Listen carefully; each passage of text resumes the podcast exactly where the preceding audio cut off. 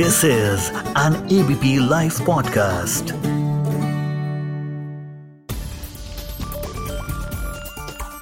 किसानों का लाल किले की प्राचीर पर पहुँच जाना कोई आम बात नहीं है। प्राचीर पर झंडा फहराना तो बिल्कुल भी असामान्य घटना है। ऐसे में कई सवाल उठ रहे हैं। क्या ये सब सोची समझी साजिश के तहत किया गया? क्या किसान केंद्र सरकार के बिछाए जाल में फंस गए? दिल्ली पुलिस के हाथ बंधे थे या जानबूझकर किसानों को जो वो चाहते थे, वो करने दिया गया। किसानों का कोई एक नेता नहीं है। इसीलिए इतनी बड़ी बेवकूफ़ी कर बैठे। क्या किसानों के आंदोलन को खालिस्तान समर्थकों ने हाईजैक कर लिया है? या किसान शक्ति प्रदर्शन के चक्कर में कुछ ज़्यादा ही कर बैठे? नमस्कार। मैं हूँ आपका दोस्त विजय विद्रोही और आप सुन रहे हैं एबीपी लाइव पॉडकास्ट आज न्यूज़ इन डेप्थ में किसान आंदोलन की दशा दिशा पर बात करेंगे। मीडिया में खबरें आ रही हैं कि दिल्ली पुलिस को किसानों पर शुरू से ही एतबार नहीं था। गृह मंत्रालय के साथ हुई बैठकों में दिल्ली पुलिस ने साफ़ कर दिया था कि गणतंत्र दिवस पर ट्रैक्टर रैली निकालने की इजाज़त नहीं दी जानी चाहिए। सूत्रों के अनुसार दिल्ली पुलिस को पूरा अंदेशा था कि किसान बैरिकेड तोड़कर दिल्ली में घुसने की कोशिश ज़रूर करेंगे। लेकिन इसके बाद भी गृह मंत्रालय ने किसानों को ट्रैक्टर रैली निकालने की अनुमति दे दी। सूत्र बता रहे हैं कि भारत सरकार का पॉलिटिकल डिसीज़न था ये। राजनीतिक फैसला, सियासी फैसला। अब सवाल उठता है कि सरकार ने ये पॉलिटिकल फैसला, पॉलिटिकल डिसीज़न आखिर क्यों लिया? अगर ये पॉलिटिकल फैसला है तो जैसा कि कुछ लोग कह रहे हैं। दरअसल सरकार को लग रहा था कि वैसे भी किसान गुस्से में है। ऐसे में किसानों को रैली करने नहीं दी गई तो उनका गुस्सा और ज़्यादा भड़क सकता है। आम जनता की सहानुभूति भी किसानों के साथ नज़र आ रही थी। और सरकार को लगा कि ऐसे में ट्रैक्टर रैली पर रोक लगाई तो जनता के बीच सरकार की किसान विरोधी छवि बनेगी। इसीलिए किसानों को रैली करने दी गई। वैसे भी हमारे यहाँ पॉलिटिकल पार्टीज़ छवि की चिंता ज़्यादा करती हैं। दूसरी वजह यह बताई जा रही है कि सरकार को लगा कि रैली की अनुमति देंगे तो हो सकता है कि कुछ और किसान संगठन सरकार के प्रस्ताव को मान ले। प्रस्ताव यानी तीनों कानूनों को 18 महीनों तक ठंडे बस्ते में डालने का प्रस्ताव।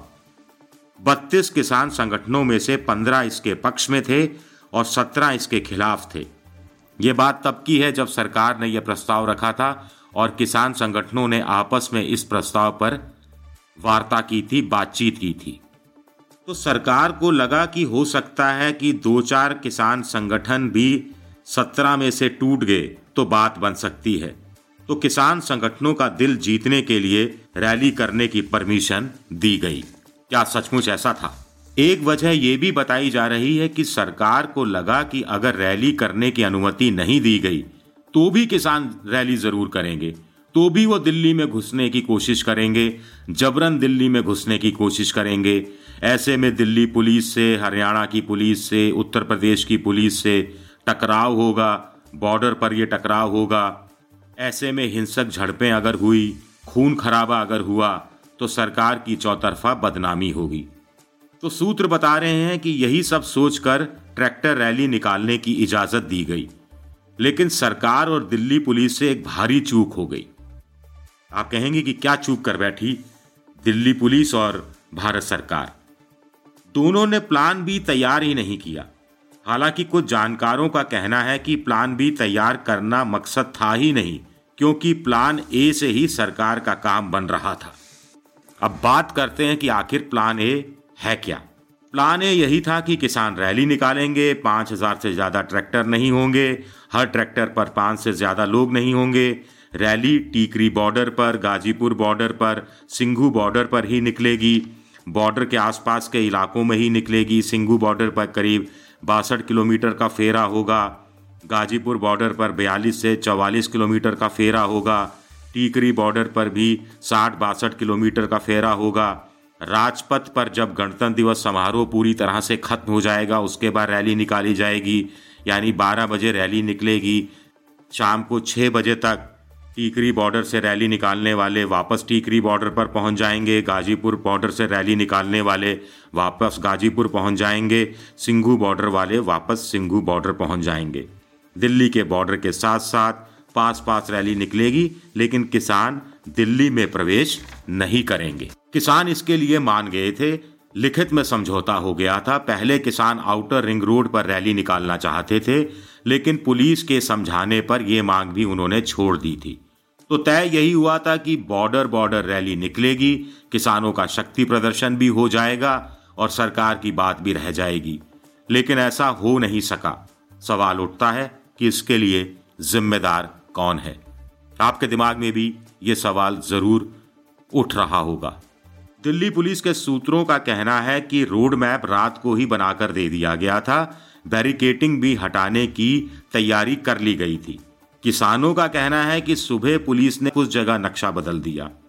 जो नया नक्शा दिया, वहाँ वहाँ से बैरिकेटिंग हटाई नहीं गई।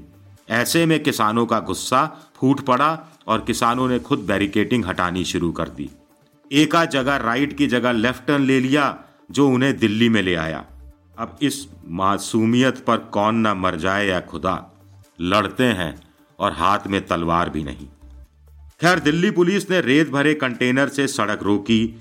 बसें तिरछी खड़ी करके सड़क रोकी। सीमेंट के पक्के बैरियर से सड़क रोकी। लेकिन इन सब पर किसान भारी पड़े, ट्रैक्टर भारी पड़े। दिल्ली पुलिस क्या ये अंदाज ही नहीं लगा पाई कि इतनी भारी संख्या में जब किसान आएँगे, ट्रैक्टर आएँगे, ट्रैक्टरों का हॉर्स पावर इतना मज़बूत होता है कि वो कंटेनर को हटा सकते हैं, बसों को वो टक्कर मारकर हटा सकते हैं, सीमेंट के जो बोल्डर लगाए गए हैं, उन सबको हटा सकते हैं। इतनी बड़ी चूक दिल्ली पुलिस कैसे कर बैठी या चूक जानबूझकर उसने की? क्योंकि उसे लगा जब पॉलिटिकल फैसला है, जब सरकार भी यही चाहती है तो जो होता है होने दो। कौन पड़े इस चक्कर में? दिल्ली पुलिस के सूत्रों का कहना है कि एक झटके में इतनी भारी संख्या में ट्रैक्टर आ गए कि उन्हें रोकना मुश्किल हो गया। इंडियन एक्सप्रेस अखबार में खबर छपर इंडियन एक्सप्रेस अखबार में छपी खबर बताती है कि दोपहर साढ़े बारह बजे गौर कीजिएगा, दोपहर साढ़े बारह बजे दिल्ली पुलिस की स्पेशल ब्रांच ने दिल्ली के सभी डीसीपी को सूचित कर दिया था कि किसान लाल किले पर, आईटीओ पर, राजघाट पर, किसान घाट पर, इंडिया गेट पर, प्रधानमंत्री आवास पर, गृह मंत्री आवास पर, संसद भवन तक जाने का मंसूबा बना रहे हैं, कहीं भी जा सकते हैं, ऐसा अंदेशा स्पेशल ब्रांच ने व्यक्त कर दिया था, साढ़े बारह बजे ही व्यक्त कर दिया था। लिहाजा पुलिस बल तैनात कर दिया जाए, ये कहना था स्पेशल ब्रांच का ट्रैफ़िक पुलिस की मदद ली जाए, महिला पुलिस की मदद ली जाए, और सीआरपीएफ की कंपनियाँ, अर्ध सैनिक बल की जो कंपनियाँ हैं रैपिड एक्शन फोर्स है, उन सब की मदद ली जाए, ये हिदायत भी साथ साथ जारी की गई थी। लेकिन दिल्ली पुलिस ऐसा कुछ कर नहीं सकी। ट्रैक्टरों की हवा वो निकाल सकती थी, लेकिन ट्रैक्टरों की संख्या इतनी ज़्यादा थी और हज़ारों की संख्या में किसान थे तो पुलिस ऐसा भी नहीं कर सकी। नतीजा सामने था, जो सबने देखा। अब सवाल उठता है कि एक फरवरी को क्या होगा। उस दिन बजट पेश होना है और किसानों ने संसद तक पैदल मार्च की घोषणा की है। किसान संगठनों को भी तय करना है कि लाल किले की घटना पर सिर्फ़ माफ़ी मांगने से ही काम चल जाएगा या उन किसानों के खिलाफ कार्रवाई करनी पड़ेगी जिन्होंने अनुशासन तोड़ा। सुप्रीम कोर्ट का क्या रुख रहता है, ये जानना भी दिलचस्प रहेगा।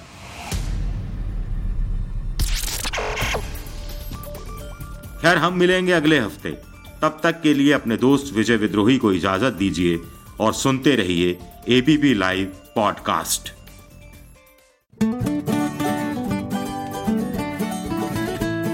this is an ABP live podcast